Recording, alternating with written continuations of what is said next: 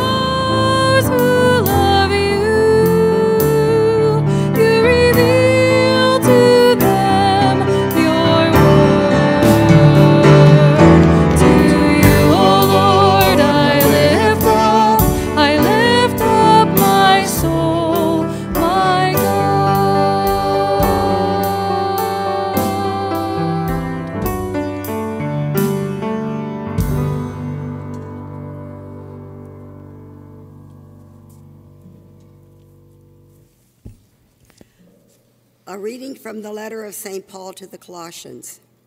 Brothers and sisters, let us give thanks to the Father who has made you fit to share in the inheritance of the holy ones in light.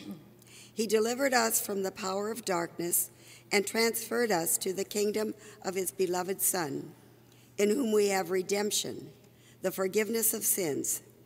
He is the image of the invisible God the firstborn of all creation.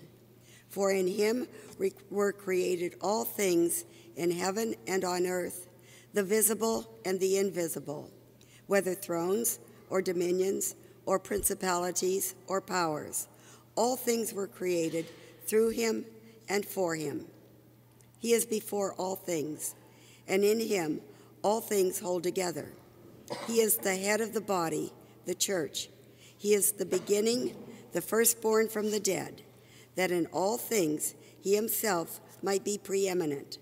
For in him all the fullness was pleased to dwell, and through him to reconcile all things to himself, making peace by the blood of his cross, through him, whether those on earth or those in heaven. The word of the Lord.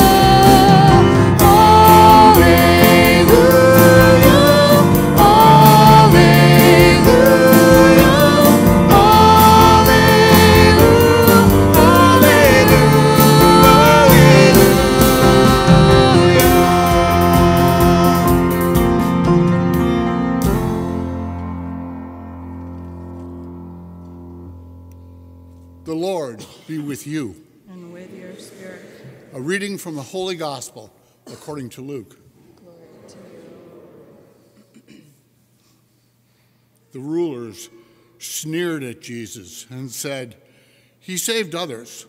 Let him save himself if he is the chosen one, the Christ of God. Even the soldiers jeered at him. As they approached to offer him wine, they called out, If you are king of the Jews, save yourself. Above him, there was an inscription that read, This is the king of the Jews. Now, one of the criminals hanging there reviled Jesus, saying, Are you not the Christ? Save yourself and us. The other, however, rebuking him, said in reply, Have you no fear of God? For you are subject to the same condemnation. And indeed, we have been condemned justly, for the sentence we received corresponds to our crimes. But this man has done nothing criminal. Then he said, Jesus, remember me when you come into your kingdom. He replied to him, Amen, I say to you, today you will be with me in paradise. The Gospel of the Lord. Praise to you, Lord Jesus Christ.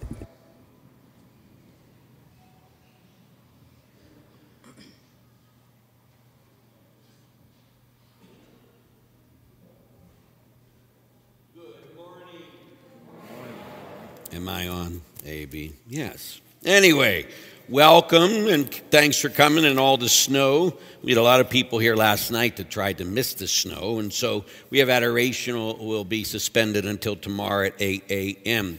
You can still come, but it's totally up to you. Jesus will be in the tabernacle, he just will not be exposed. Anyway, today we celebrate the feast of Christ the King. And first of all, we got to do three things today. First, we got to find out what kind of king he is, what must our response be to him, and how we are to live his kingship in our daily life.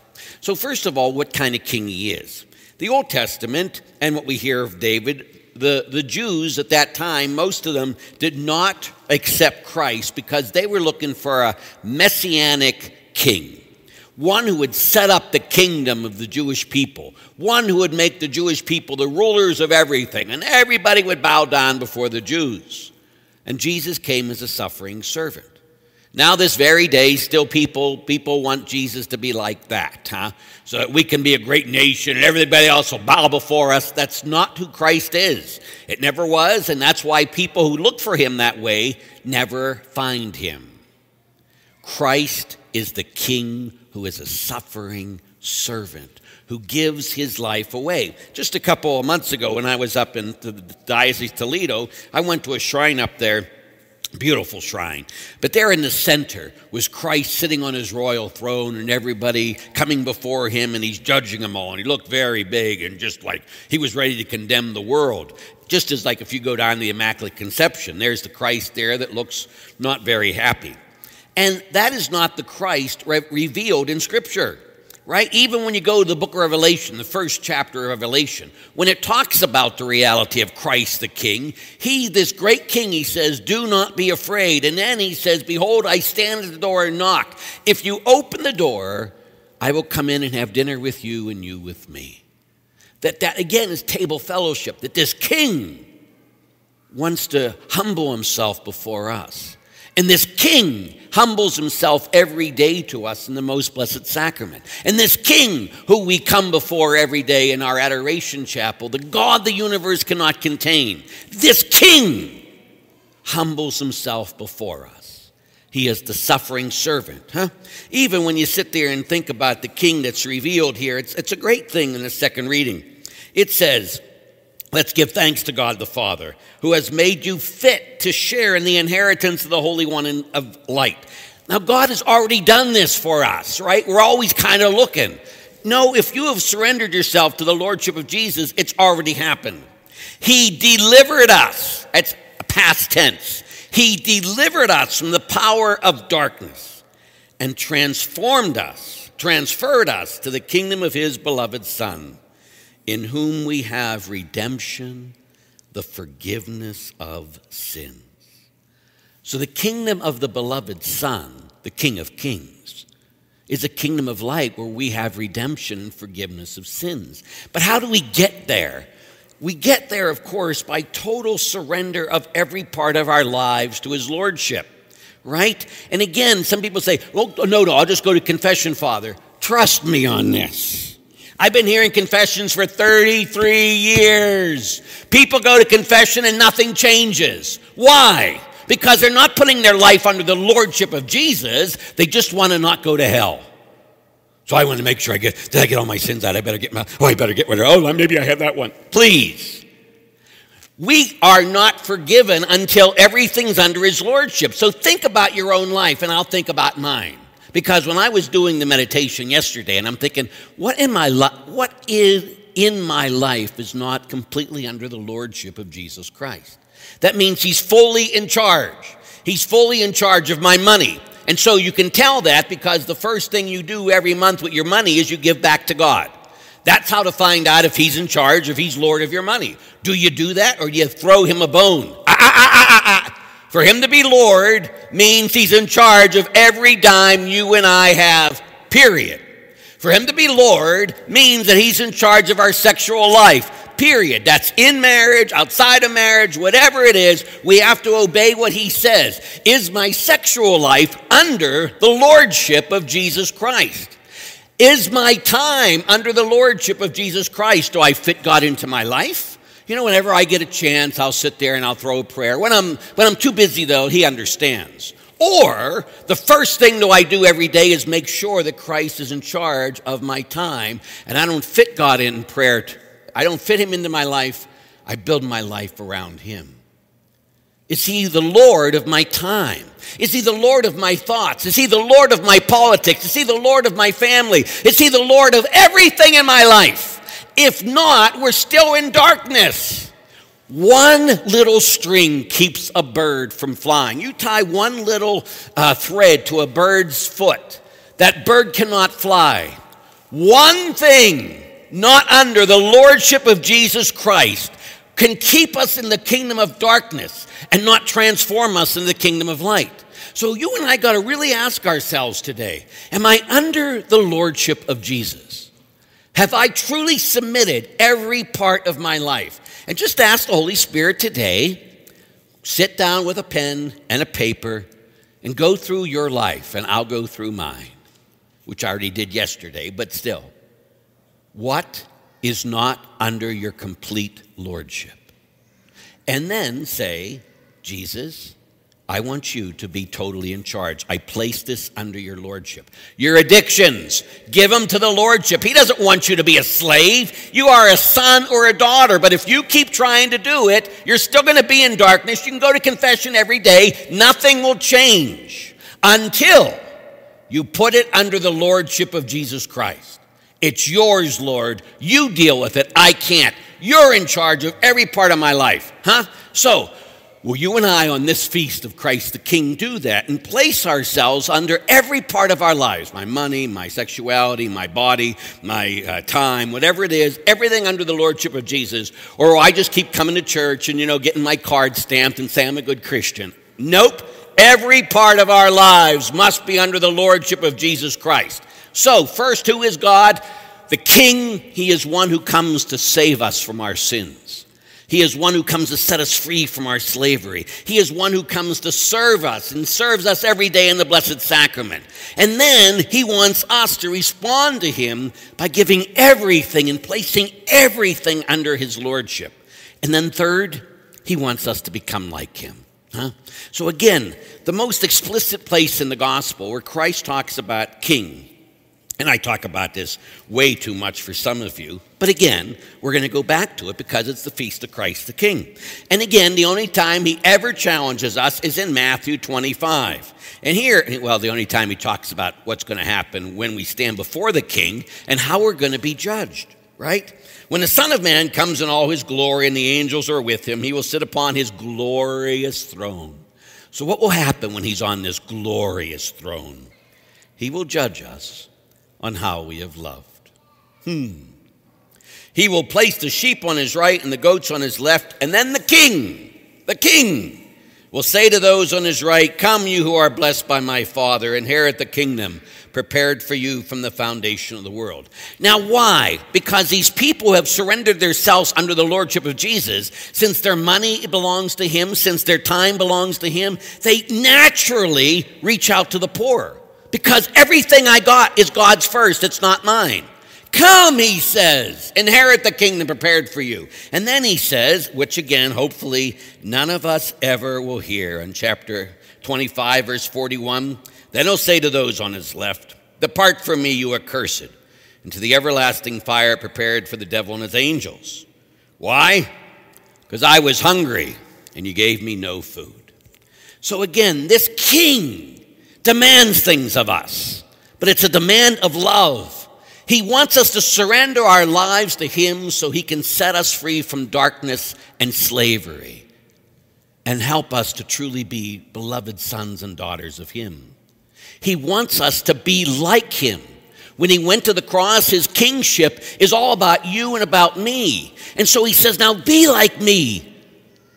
Let your life be all about other people. Take care of the poor, forgive others, be like me be a servant. So, as we end this church year and we begin a new one next Sunday with Advent, what kind of king do I believe Christ to be? What is revealed in the scriptures? Two, have I surrendered every part of my life, every part, holding nothing back to his lordship? Three, do I then live that life of his of light into the world? by taking care of the poor, by being a servant, by giving my life away for others. It's not about me, it's all about God and others. That's the king we serve. That's the king we follow. And that's the king we celebrate on this, the feast of Christ the King. You got it? You get it? You're going to live it? You better. May